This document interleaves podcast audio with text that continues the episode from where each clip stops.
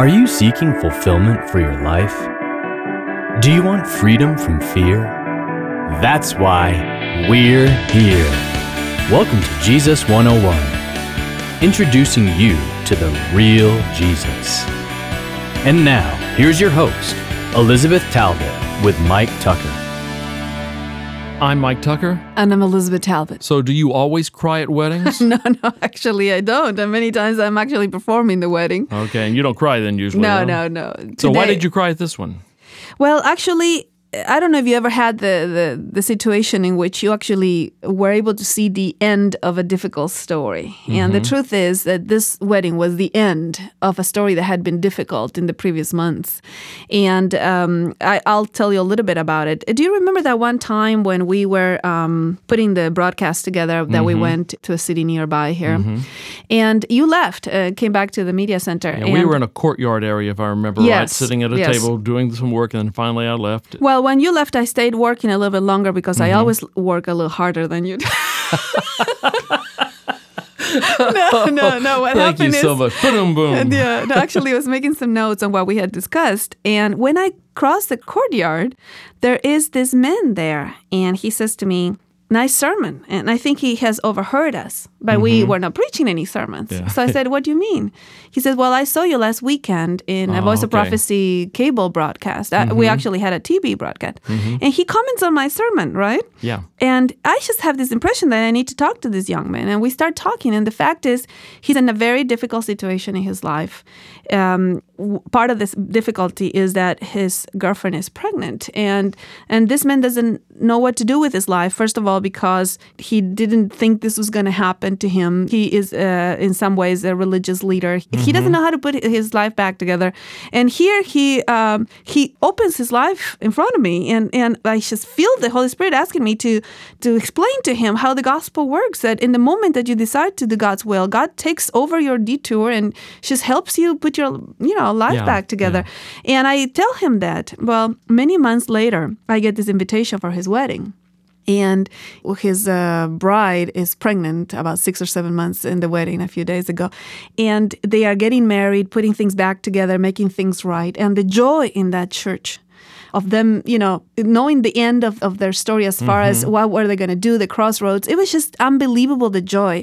And these three little girls start signing a song at the very beginning of the wedding before the bride comes in about God's love being so profound and deep that no matter how how much in darkness you find yourself, he reaches out and makes all things work for good of those who love him. Your story and the story we're going to visit today uh, reminds all of us that God works with broken people. It- it- Absolutely. It, does not matter how broken your life, God can use you, and He can use you in spectacular ways because you look at all the Bible characters, their lives were flawed. And and you look at all of us. Yes, you know, I mean, us. all of us have such brokenness that we carry in. And sometimes God gives us glimpses of the end of somebody's story and how God was able to use them in spite of, Yeah. of who they were or where they've been, you know. It serves as a reminder that God is not dependent upon the quality of the clay he uses. He can make something wonderful out of anyone.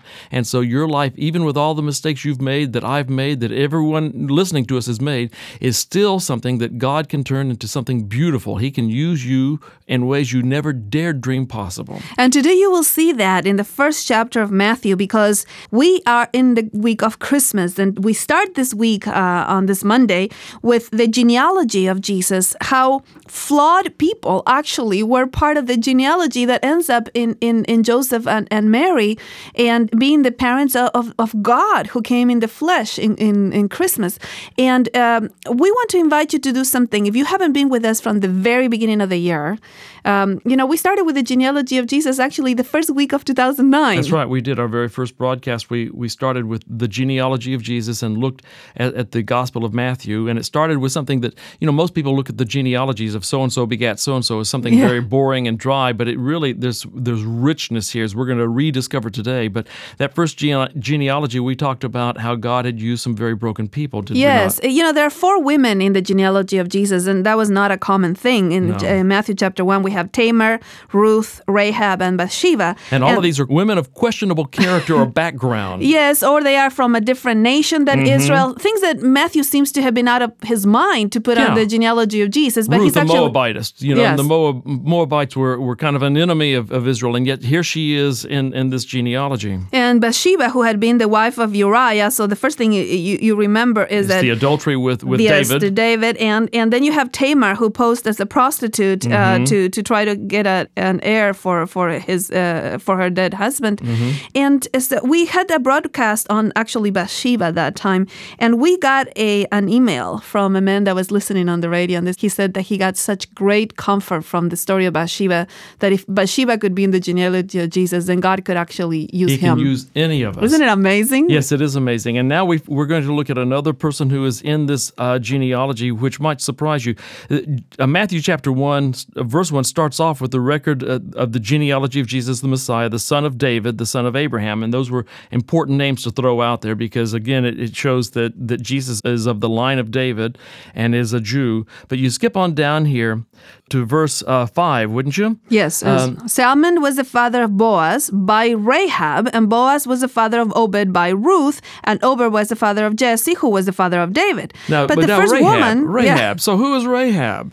Well, this is a difficult story. Rahab, um, we find her in the book of Joshua, and actually, of the four women, she is the one that it has a profession that we wouldn't want to have. No, you, you would not usually put a, a woman whose profession is the what what some refer to as the oldest profession in the world in the genealogy of Jesus as, as uh, a sign of the fact that he is the Messiah, and yet she is a prostitute. She's a prostitute, and actually, she is who the Bible says she is. Because I have heard people trying to, uh, you know, put it down a bit. It wasn't that Yeah. bad. It wasn't really. No, the Bible says that she was a harlot. And um, when uh, Joshua sends the spies to look at the city of Jericho, which is the the first city that actually God is going to give into uh, into their hands as they conquer the promised land of Canaan. Uh, I don't know why the spies end up in, in the house of a prostitute, and I'm not even going to try to go there. But the issue is that they go to Jericho and they go into the house of a prostitute whose name was Rahab, and that's how chapter two of Joshua starts. And Rahab hides the spies and helps them to escape under the condition that they will protect her and, and her family when they take the city. Now, one of the interesting things is that this woman hides them and actually lies to her own people. Yeah.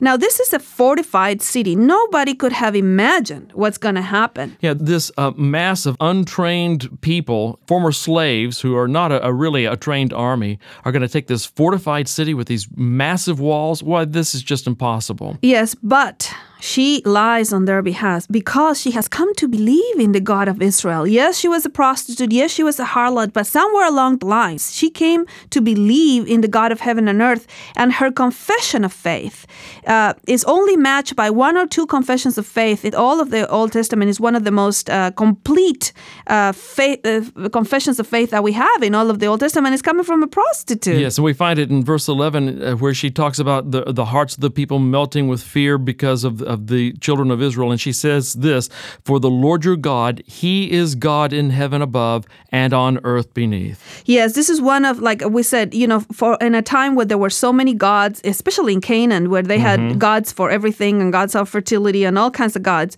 She says, No, we have come to know that Yahweh, in this case in your Bible, Lord, is going to be all capitalized, which actually the original has the name of God, Yahweh. Yahweh, your God, He is God in heaven above and on earth beneath. And please swear to me, she says on verse 12, by the Lord, by Yahweh, that if uh, since I have dealt kindly with you, you will uh, save me and my family when you destroy the city. So she knows that this God is so powerful that even the walls of Jericho will not She stand him. understands that this great uh, city that, that all the inhabitants have such confidence in is going to fall because she knows that God's hand is with this people. And so, uh, looking forward and just assuming it's going to fall, now she says, I'm going to help you, but you've got to help my family because otherwise we're going to suffer the same fate as the inhabitants of the city. So, protect us if you would, please. And they actually promise promise him that they will spare Yeah. her. And verse 15 on, they come up with a very interesting sign. Yeah. On verse 18, a cord of scarlet. Many believe that this is a, is a very uh, similar symbol to the Passover lamb's blood that they put uh, in the doorpost when they left Mm-hmm. Egypt. And they come up with this uh, red scarlet cord that she's supposed to hang out her window. And when they see it, they, they're going to save her. Yeah, all the the uh, armies will be notified of the sign. They will look for it, and then they will protect this woman and her family. And of course, they do just that. The walls fall. They protect um, her and her family, and then she decides she lives among the Israelites for the rest of her days. Yeah, let's read that on Joshua chapter 6, where actually the conquest happens. On verse 25, however, Rahab the harlot and her father's household, on all she had, Joshua spared, and she has lived in the midst of Israel to this day, for she hid the messengers from Joshua sent to spy out Jericho. So here we have the red cord becomes a sign of her faith in this great God. She spared, and she ends up in the genealogy of Jesus because Yeah. I guess she marries the father of Boaz, and, and Boaz and Rahab have Boaz, who uh, um, the father of Boaz, uh, it becomes the, the, the grandfather of Obed and then of Jesse and of David. Uh, Can you David, yeah. imagine? It, it is an, an incredible story that God takes this woman, a prostitute, even a, a, a cast aside from from that secular, that uh, that pagan generation uh, of Jericho, and puts her right into the, the genealogy of Jesus Christ. It tells us that God can use broken people. He can use you no matter how broken. You may think your past is too stained to ever be used by God, that if you walk into a church, the walls will fall in on you. That is a lie. It's a lie that crawls off the floor of hell because God has His hand upon you. He has redeemed you, and He can use even you. Thank you for joining us today on Jesus 101.